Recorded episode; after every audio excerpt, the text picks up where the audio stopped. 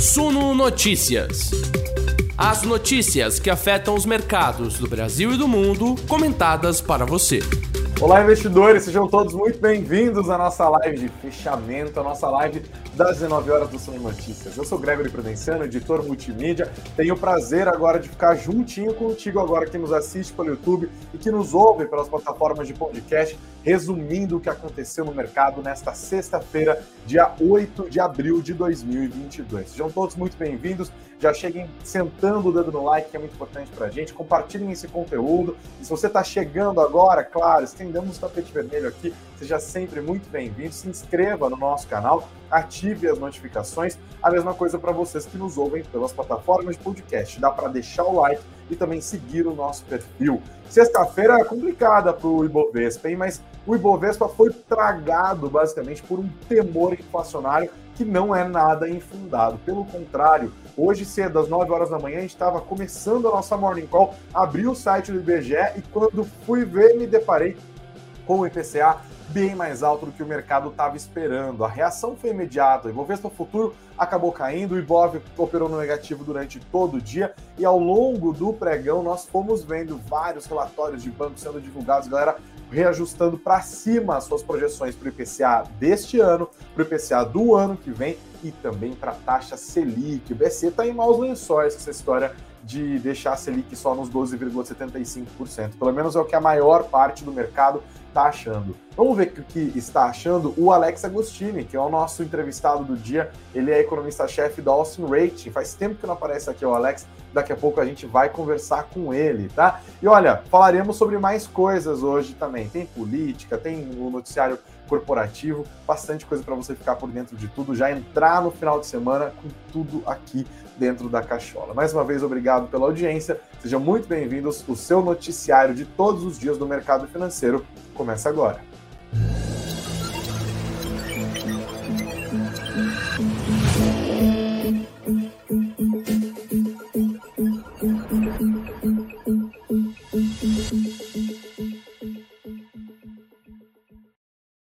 PCA foi o protagonista do pregão dessa sexta-feira. Eu falei para prestar atenção, falei na live de ontem à noite, inclusive. O mercado, no geral, estava esperando ali a, a, a, expectativa mediana dos diferentes serviços, do broadcast, do valor data, da Refinitiv. Tá todo mundo ali ó, com uma mediana para o IPCA de março de 1,3, tá? 1,32, 1,35, 1,3 redondinho, mas era 1,3.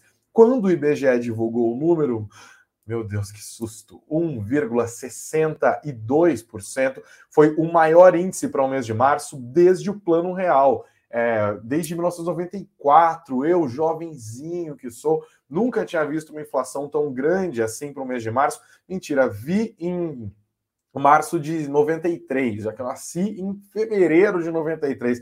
Mas desde então, né, muito menos desde que eu me tomei consciência, nunca vi uma inflação tão alta assim. Maior inflação para o mês de março dos últimos 28 anos, tá? Foi uma elevação importante, uma aceleração em relação a fevereiro, quando o índice foi e ficou em 1,01%.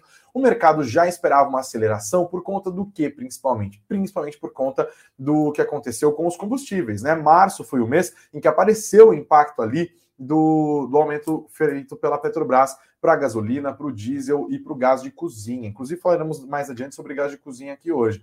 Mas no final das contas, o impacto foi maior do que se esperava em alguns itens, especialmente alimentação, tá? E o índice forçou o mercado financeiro ao longo do dia a reajustar suas apostas, tanto para o IPCA de 2022 quanto para o IPCA de 2023 e também para a caminhada da taxa básica de juros, tá? Aqui na matéria que está no nosso site, suno.com.br barra notícias, suno.com.br barra notícias, a gente tem todos os números, tá? Em 2022, esses três mesezinhos, a gente já tem o IPCA acumulado em 3,20%, e considerando o IPCA dos últimos 12 meses, entre abril de 2021 e março de 2022, nós temos uma taxa de 11,3% também uma aceleração em relação à taxa de 12 meses até fevereiro, que estava em 10,54%.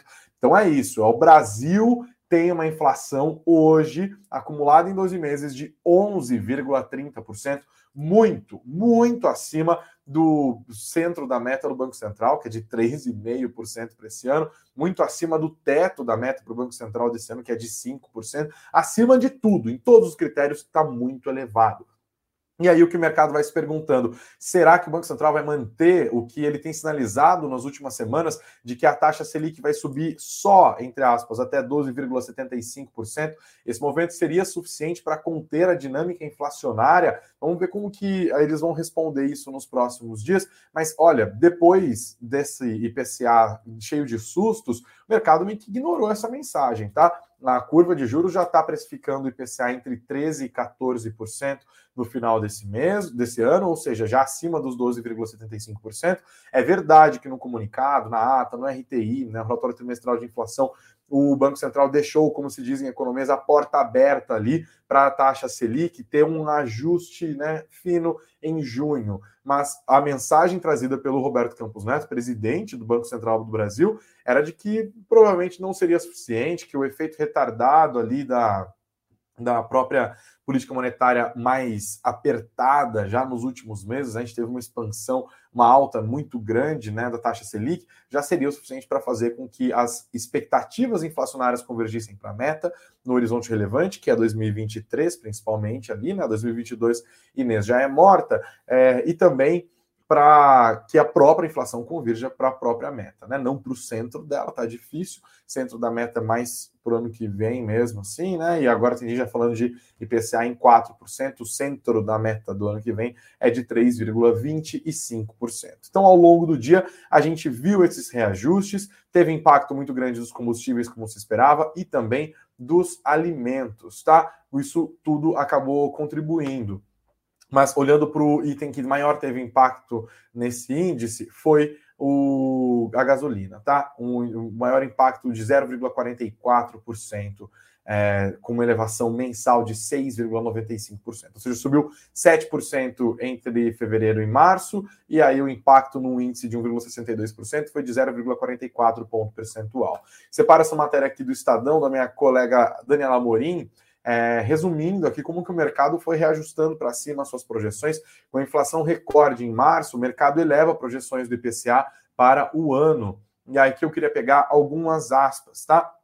Primeiro, o banco PNB Paribas, é, não, primeiro LCA Consultores, do Fábio Romão, é, ele falou, por exemplo, que a projeção para o IPCA dele no final deste ano era de 7,5%, agora puxou para 8%. O PNB, o BNP Paribas teve uma projeção ainda mais pessimista. Ele projeta um IPCA no final desse ano de 8,5%, tá? É, inclusive, aqui o chefe de pesquisa econômica para a América Latina do BNP Paribas, Gustavo Arruda, disse que a surpresa com o IPCA de março teve vários componentes e que ele não vê explicações pontuais. Seguimos bastante preocupados com a dinâmica inflacionária, tá? Então, mais gente foi comentando, o André Perfeito, que também sempre bate ponto aqui nas nossas lives do Suno Notícias, também fez o comentário dele, disse que agora ele espera que o cupom suba de fato a Selic em mais um ponto percentual na reunião de maio, levando dos 11,75% para 12,75% e aposta em mais uma alta de 0,5% em junho,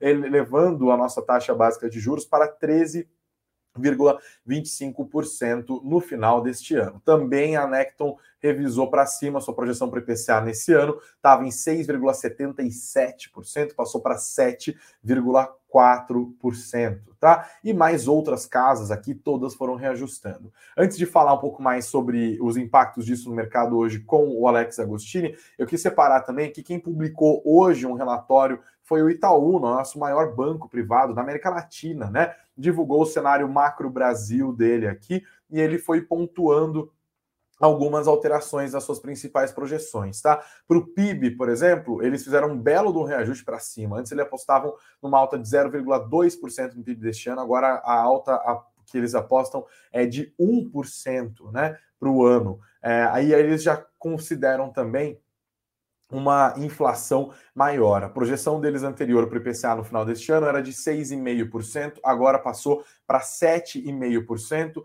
refletindo o maior repasse dos reajustes recentes de combustíveis, seus efeitos secundários e uma inflação de bens industriais mais prolongada. Incorporando maior inércia e persistência do processo inflacionário, revisamos a projeção para o próximo ano também, 2023, de 13,5% para 3,7%. Então, tivemos alterações importantes aqui. E olha, eu estava dando uma olhada no Projeções Broadcast, que foi um lugar onde eu trabalhava, inclusive, né? Conversava sempre com o Alex, lá sempre me salvava nos fechamentos. Como a gente não está tendo boletim focos, por conta de greve de, dos funcionários do Banco Central, é, o Projeções Broadcast, que é esse serviço que coleta as projeções do mercado, tira as medianas e tal, levantou as projeções para vários dos indicadores, né? E aqui no levantamento que eles fizeram hoje mesmo, a mediana por IPCA de 2022 passou de 6,86% no último Focus para 7,30%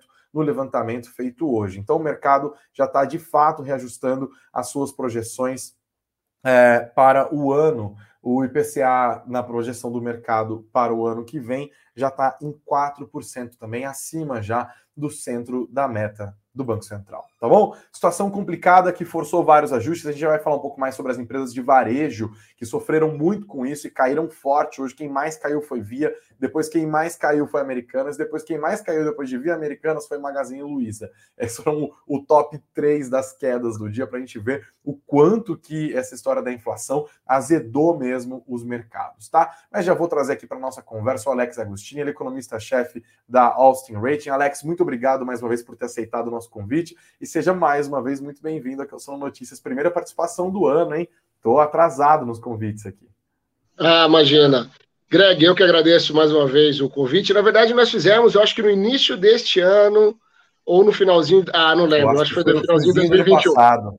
É isso mesmo. Antes de eu entrar em férias, voltando agora, mas um prazer sempre participar com vocês Sabe aqui, poder contribuir é um pouco. Sua fã, a minha mãe. A minha mãe cobra, ah. fala, quando que aquele moço simpático vai lá de novo? Ela, ela comenta ah. assim, nossa, que bom. verdade. Beijo grande para ela, dona... Nice. Dona Nice, um beijo grande para dona Nice. Ó, tá dado, ela deve estar assistindo. Alex, como que você recebeu esse PCA do mês de março hoje? Foi um susto para você também? Rapaz... Ó, Alexa falando, sempre no fundo. Ah. Alexa, não tô falando com você, meu amor. Eita lá, já. É verdade. Eu desliguei Bom, aqui. Fala aí sobre, sobre o IPCA. Sabe o que eu vou fazer? Botar você na tela e desligar a minha Alexa, senão não vai dar certo. E... Comenta aí, como foram suas impressões para o IPCA hoje? Tá ótimo.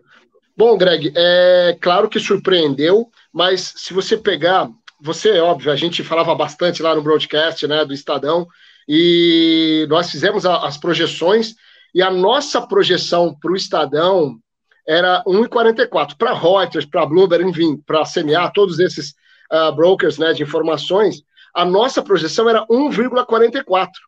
Quando eu cheguei na empresa, também tive um susto, como você, de 1,62. Eu tinha até feito uma projeção anterior que estava dando 1,69 e eu achei um absurdo. Falei, não, não pode, está muito elevado isso, né? Vamos ajustar aqui um pouco e demos uma segurada ali em alimentos, em vestuário, em transportes e veio muito forte, surpreendeu bastante. É, isso fez com que nós corrigíssemos a nossa projeção para o ano. Eu até achava que a nossa projeção, que foi ajustada para 7,88, estava um pouco forte, mas eu estou vendo que não.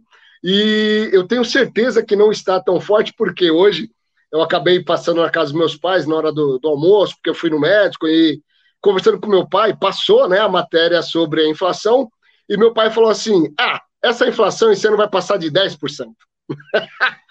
então, é a sensação de quem não é um economista, mas está vivendo o dia a dia, é, está sentindo no bolso, né, é, aposentado, sentindo no bolso o peso do aumento dos preços, não só de alimentos, mas agora vestuário, combustíveis muito forte. Vale lembrar que essa alta de combustíveis que bateu muito forte agora nesse PCA foi só, foram só dois terços tá, da alta, ainda fica uma parte é, para o resultado de abril, 0,24 ponto percentual vai ser de impacto só combustíveis, ou seja, se todos os itens forem zero, só combustível, a inflação vai ser 0,24, o que já é bastante né, para um, uma inflação que o Banco Central perseguia, e sinceramente, para mim, uma meta de inflação muito ousada. E para nós, na Austin, aliás, eu acho que isso é importante eu reiterar aqui, nós éramos os únicos, eh, junto com o, o Banco UBS, que falávamos que na reunião de março o Banco Central deveria continuar com uma elevação de 1,5 ponto percentual. No nosso entendimento, ele errou na decisão é, e ele vai ter que corrigir. E por que, que ele errou? Ah, então nós somos melhores que o Banco Central? Não. É porque o Banco Central ele está numa crença de que os preços estão se acomodando. Nós entendemos que a política monetária tem que se acomodar quando a curva de inflação, no período que ele chama mais importante e relevante, ela tem que inclinar. Não, a expectativa de inflação ela continua subindo, ela não inflexionou ainda e nem estabilizou. Por que, que ele então vai desacelerar o ritmo de alta? Ele não conseguiu é, fazer com que essa inflação convergisse. Então, para a gente, o Banco Central errou. Ele não vai voltar a subir um ponto e meio, mas ele vai ter que esticar agora um pouco mais essa corda de um ponto percentual, vai superar 13%. É, na nossa projeção é 13, no mínimo 13,25, mas com certeza, desculpa, mas com certeza ele poderia superar facilmente é, 13,75, porque essa inflação não vai baixar como ele espera. Nós temos vários problemas crônicos na, na economia brasileira que vai continuar pressionando a inflação. O Banco Central já perdeu a mão neste ano. É, você falou agora dessa Selic, né? Eu esqueci de falar disso agora. Eu mostrei o, o cenário macro do Itaú. Eles estão apostando numa Selic que vá até 13,75% e estão apostando que não só vai chegar nesse nível, né, um ponto percentual acima do que o Campos Neto tinha sinalizado como o limite, né, que ele achou que seria apropriado para fazer convergir para a meta, mas que deve ficar nesse patamar, segundo os economistas Itaú, até o final deste ano, ou seja, nada de inflexão na curva da na nossa taxa básica de juros ainda neste 2022. A gente, a gente entraria no primeiro ano do próximo governo com uma taxa Selic de quase 14%, né? Você acha que esse é um cenário crível mesmo, Alex, para você? Totalmente crível. É, e só achei uma inconsistência no cenário do Itaú, quando você estava apresentando, que ele diz o seguinte: a inflação vai ser maior, os juros vai ser maior, mas o PIB também vai ser maior. É, exato. É muito e fizeram estranho. um belo do reajuste, né? De 0,2 para 1%, assim. Exato. Nós estamos com 0,3 para esse ano já faz algum tempo, estamos mantendo. É... E com essa alta de preços, com o salário médio menor, a renda real sendo corroída e uns juros pressionando naturalmente o consumo de bens semi, é, desculpa, de bens duráveis, e é por isso que as varejistas caíram bastante hoje, não vejo como é, ter um PIB sendo reajustado para cima. Eu acho que houve, sei lá, eu acho que houve um pouco aí é, uma falta de explicar um pouco mais aí do Itaú, de onde que ele tira, sendo que você tem todo um cenário para reduzir o consumo, para trazer essa inflação para baixo. Mas, enfim, cada um tem o seu cenário. Na Austin, nós trabalhamos com 0,3 para esse ano. Eu acho que um alento que a, a, agora a inflação vai ter é a bandeira verde, a, né? ou seja, pode ajudar um pouco, 6,5% de queda no preço da, da energia. Aí, é, já foi anunciado uma queda no preço do GLP, né, no gás de botijão, vai ser algo em torno de 0,25 por quilo, R$ 3,25, então no total. Isso dá um pouco de alívio na inflação, mas essa inflação ela vai continuar sendo a dor de cabeça desse atual governo. Infelizmente, é, eu acho que a, a, o, o real valorizou um pouco agora seguro um pouco, ou seja, poderíamos estar numa situação pior, isso acaba contrabalançando um pouco mais essa questão do preço dos combustíveis. É, e você falou essa questão da tarifa, né? É, ontem eu estava vendo vários economistas calculando mais ou menos a mesma coisa, né? Que essa redução da tarifa de energia retiraria do IPCA cerca de 0,40 ponto percentual. Mas hoje o IPCA de março veio 0,3 é, acima da mediana do mercado. Ou seja, essa folga que foi calculada e que inclusive ajudou os juros futuros a caírem ontem, por exemplo, é, já foi, né? O cenário zerou. Sabe como que eu tô, eu tô sentindo? É o mesmo sentimento do, da final do Paulistão. Eu, São Paulino, segurando ali e tal. Aí foi, primeiro gol do Palmeiras, segundo gol do Palmeiras, em 20 minutos de jogo. Eu falei, pronto, virou 0 a 0 Todo aquele espaço que a gente tinha aberto no primeiro jogo foi consumido em 20 minutos de jogo. A sensação é um pouco parecida, assim, né? A expectativa de que o IPCA ah, vai dar um pequeno recuo, um alívio, talvez favoreça é, esse, essa posição que vem sendo desenhada pelo Banco Central de só até 12,75%, mas hoje zerou tudo de novo. Parece que a gente voltou no tempo um pouquinho, né? Verdade. E, e, Greg, eu vou retomar contigo uma conversa que nós tivemos no final do ano passado. O Brasil tem um problema de inflação estrutural. O que, que significa exatamente isso?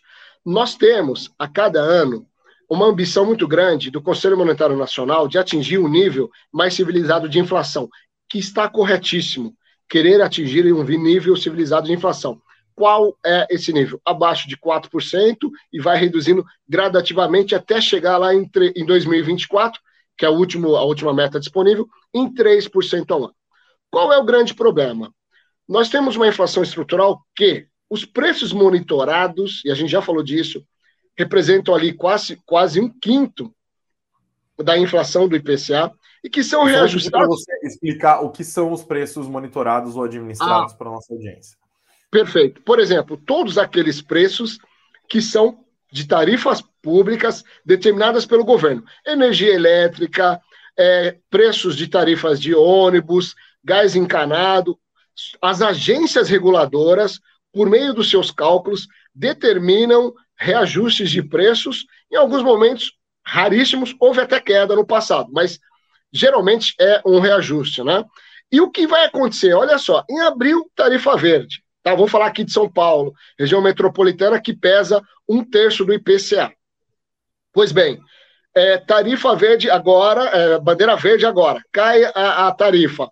Chega em julho, dia 4 de julho, e tem um reajuste automático de energia elétrica todo esse esforço que você fez e fez a referência ao final do Paulista, vai ainda piorar. Não só perder a vantagem que tinha, mas ainda vai tomar um pouco mais de gol. Eu sou corintiano, tá? Para ficar claro, estamos sofrendo juntos.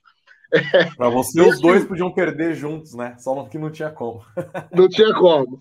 E aí, nós vamos perder essa gordura e ainda vamos ser goleados por esse reajuste automático. E que quando já sai a meta do ano, a gente já sai com um quinto da inflação, né, 20% da inflação, já sendo consumida. Ou seja, nós saímos a uma meta de 3% no ano, que é lá em 2024, a gente já sai com 0,6% contratado. Vai acontecer. Então, nós temos 3, é, 2,4% para tentar fazer com que os preços livres, que depende da oferta e da demanda, ou seja, da compra, da renda, do emprego, para poder diminuir.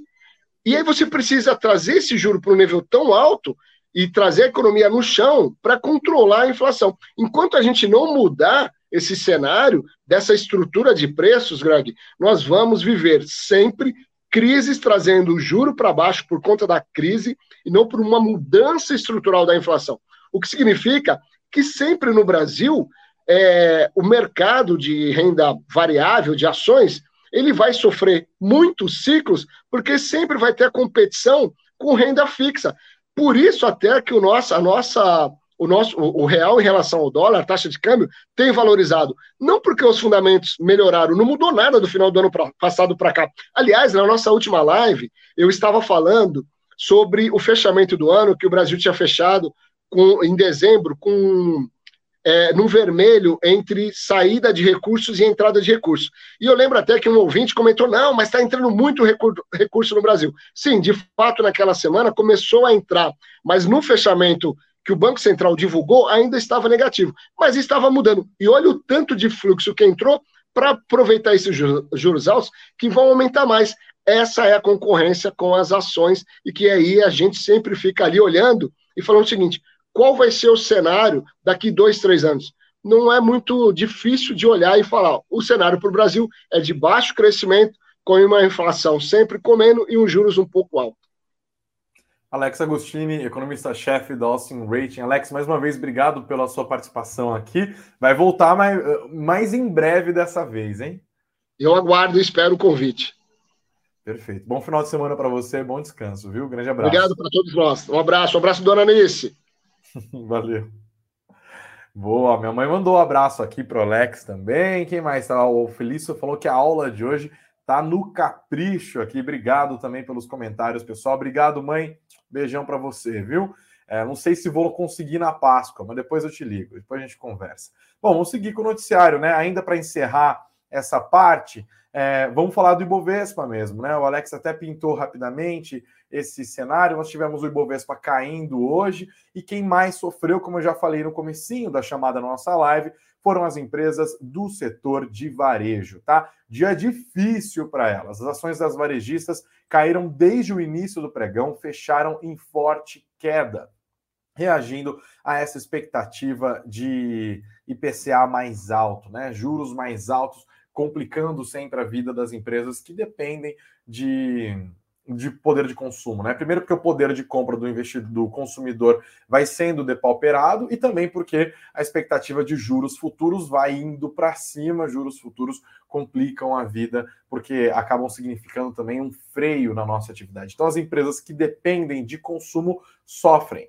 Não à toa nós tivemos a Via liderando as perdas do dia com quase 8%, depois a Americanas caindo também quase 8%, 7.7, Magazine Luiza fechando o trio vermelhinho do dia com 6,5% de queda. Mas olha, olhando as outras ações que mais caíram no dia, tem outras empresas que estão diretamente afetadas pela perspectiva de um crescimento econômico mais fraco, de uma inflação mais alta, como por exemplo a Melius, a Cash 3, que sofre tanto por ser uma empresa de tecnologia, que também apanha quando os juros futuros sobem porque os custos de capital são elevados, quanto por ser uma empresa que também é meio de e-commerce, né? E que também sofre com a desaceleração econômica, com juros futuros, assim como as varejistas. Então a, a sofre duplamente ali, né? Apanha como empresa de tecnologia diante dos juros futuros e apanha como empresa de varejo diante dos juros futuros subindo também. Ficou ali, foi a quinta empresa que mais perdeu valor no pregão desta sexta-feira, tá? No fim e ao cabo, galera, nós tivemos um Ibovespa caindo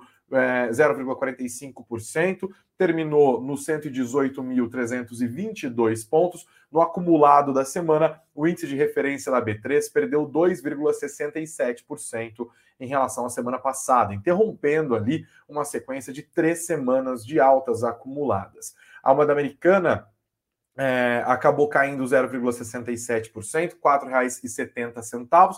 E olha, uma das coisas que favorece a queda do dólar neste cenário é justamente a expectativa de Selic mais alta, né? Porque o Banco Central tem que subir juros para tentar deter a inflação, acaba também segurando o fluxo aqui, o fluxo que já vem sendo muito forte, como o Alex mesmo pontuou. Tivemos mais um dia de queda do dólar, mas na semana Fazia tempo que não acontecia isso, inclusive, o dólar acabou subindo 0,89%, terminou a sexta-feira nos R$ 4,70, 47089. O IFIX, que acaba também sofrendo ali com as empresas de construção civil, que também apanham dos juros futuros, caiu 0,19% e encerrou a semana nos 2.800 pontos, cravadinho, cravadinho. Tá bom? Mais destaques de hoje, deixa eu dar uma olhada aqui nos comentários. O Ailton chamou o Alex de Voz da Sabedoria. O Rei Dantas falou que aproveitou para fazer compras na bolsa hoje. O Fábio Kate está deixando o boa noite dele de Brasília. O Rei Dantas falou que a projeção dele para o IPCA nesse ano está em 12%. Deus nos livre. O Fábio falou que ativou a Alexa dele também. Eu sempre esqueço disso. Toda vez que eu vou falar com a Alexa, eu tenho que desligar minha Alexa, porque ela ficar falando comigo lá no fundo. Pelo amor de Deus, não faz isso não. Você vê que o Jeff Bezos está ouvindo tudo, né? Tudo, tudo, tudo. Mais destaques de hoje, pessoal, tá aqui no nosso site, suno.com.br barra notícias, suno.com.br barra notícias. O mapa dos ativos já está aqui também. Tivemos uma alta nas empresas de petróleo, mas modestas, os bancos meio a meio, Vale acabou caindo, varejistas puxou fortemente para baixo hoje, tá? Notícias do mundo corporativo hoje, a Gol anunciou que vai fazer um aumento de capital bilionário. Sabe o que, eles querem fazer? Eles querem emitir 67 milhões 347 mil e 10 novas ações preferenciais, tá? E aí eles devem levantar um capital que vai de 948 milhões de reais até 2 bilhões 873 milhões de reais, tá? O preço de emissão por ação preferencial vai ser de R$ 42,67. É a base com essa, esse preço é, baseado na cotação do fechamento das ações da Gol na Bolsa nos últimos 60 pregões, mais um ágio de 257%. Tá? O aumento de capital da Gol ocorre diante do acordo de cooperação comercial firmado com a American Airlines, que previa o aumento de capital, né? Já tinha noticiado isso lá atrás, e a subscrição das ações pela companhia americana. O acordo foi firmado em fevereiro do ano passado, previa também um Master Cooperation Agreement, que são aditamentos ao contrato de. Co eu, nem, eu não vou nem falar isso aqui, porque primeiro que eu não sei o que é, e ficar falando Code Share. Frequent Flyer Agreement, Master Cooperation Agreement é confuso, não sou especialista no setor, mas aqui temos a notícia, uma das mais importantes do dia hoje, tá? Mais destaques: Petrobras, o Alex também deu spoiler aqui hoje. Petrobras anuncia a redução de 5,5% para o preço do gás de cozinha a partir de amanhã, dia 9 de abril, sabadão, já está valendo, tá? Informou nesta sexta-feira a Petrobras que o gás natural liquefeito de petróleo, o gás de cozinha, vai cair esse 5,5%, tá? O preço do quilo do gás de cozinha vai passar a ser de R$ 4,23 nas refinarias. Lembrando que no dia 11 de março, agora, né, um mês atrás, a Petrobras havia elevado os preços do combustível em 16%, acompanhando a alta do preço do petróleo. Eles escreveram que, acompanhando a evolução dos preços internacionais e da taxa de câmbio, que tem se apreciado, como o Alex também falou, né? Por isso que o câmbio apreciado, né? Ganhando terreno ante o dólar, é um deflator nesse sentido assim, ele acaba sendo. É, tem um deflator, não, ele tem um efeito, é, um efeito deflator, sim, em relação à própria inflação, né? Porque o dólar desvalorizado tende a pressionar a alta dos preços. Aqui ele faz o movimento contrário. Então eles dizem que acompanhando a baixa nos preços internacionais do petróleo e a própria taxa de câmbio é e que sendo coerente com a sua política de preços, a Petrobras vai reduzir os seus preços de venda às distribuidoras. Mas e a gasolina, Greg? Mas e o diesel? Não, permanecem inalterados, tá bom? Assim, o, o, o gás de cozinha de 13 quilos passa a ser, em média, na Cefinar, vendido às distribuidoras, de R$ 54,94, tá bom? Dados que podem acabar ajudando a trazer algum alívio num dia em que os preços do, do, da inflação, que, aliás, que os preços gerais, né, que os dados de inflação acabaram dando uma bela de uma assustada no mercado, tá bom? Antes de finalizar o nosso noticiário, tem mais duas notícias, mais uma notícia aqui para trazer para vocês hoje. Antes, eu peço, claro, o like mais uma vez. Se inscrevam aqui no nosso canal caso você ainda não esteja inscrito. Mesma coisa para vocês que nos ouvem pela pelas plataformas de podcast, tá? É só deixar o like e seguir o nosso perfil. E olha, dá uma olhada nos links que estão na descrição do nosso vídeo, também estão na descrição dos nossos podcasts. Se você está nos acompanhando ao vivo, tá aqui no nosso chat. Primeiro é o e-book completo, aqui o guia completo de dividendos da Suno. Nosso campeão de download está disponível de graça para você baixar e ficar mais bem informado. Está aqui na descrição do vídeo, do podcast e no chat. E também estamos na semana Desafio da Renda Extra, né? Um curso de três aulas gratuito para você, feito pelo Marcos Baroni e pelo Marcos Correia os nossos especialistas de fundos imobiliários. É só você clicar e se inscrever, três aulas grátis, tá? De grátis aqui para você poder curtir tudinho, tudinho, tudinho. Beleza? Bom, vamos encerrar falando de política, né? Hoje foi um dia que marcou, que um marco importante quando a gente está olhando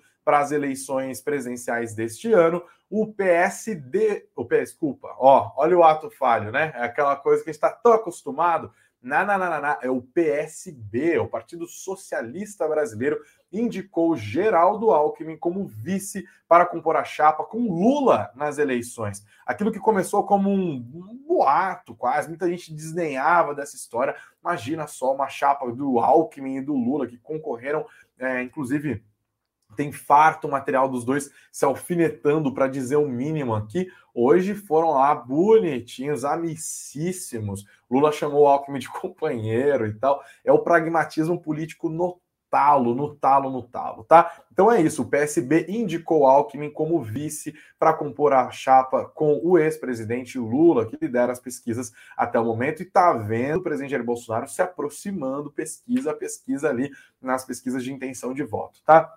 Destaquei aqui, inclusive, na matéria que está no caderno de política do Valor Econômico, o Lula disse para o Alckmin: você será exibido como um velho companheiro dentro do PT. Né? É, e aí eles falaram de recuperação Brasil, né? De estão fazendo uma grande coalizão e tal. É, e aqui o Lula, esse é bom demais. Nós temos que provar para a sociedade brasileira que este país precisa de amor, não de ódio, precisa de emprego, não de arma. E disse o Lula: é plenamente possível duas forças com projetos diferentes, mas com princípios iguais, se juntarem em um momento de necessidade do povo, tá? Então, aqui para vocês que nos assistem pelo YouTube, a foto dos dois, né, do ex-presidente Lula e do ex-governador é, do estado de São Paulo, Geraldo Alckmin, juntinhos fazendo joinha, provando que na política nada é eterno, provando que na política a gente não pode levar tudo tão a sério, provando que os dois são absolutamente pragmáticos e provando que fã de político faz o quê? Passa uma vergonha danada, danada, danada. É isso, galera. Muito obrigado pela audiência de vocês. Estamos terminando o nosso noticiário aqui. Segunda-feira, se Deus quiser, estaremos de volta às 9 horas da manhã com a nossa Morning Call, olhando para frente, tentando entender o que vai fazer preço no mercado. Tamo junto, hein? E depois às 19 horas, além dos conteúdos especiais que a gente sempre prepara para vocês.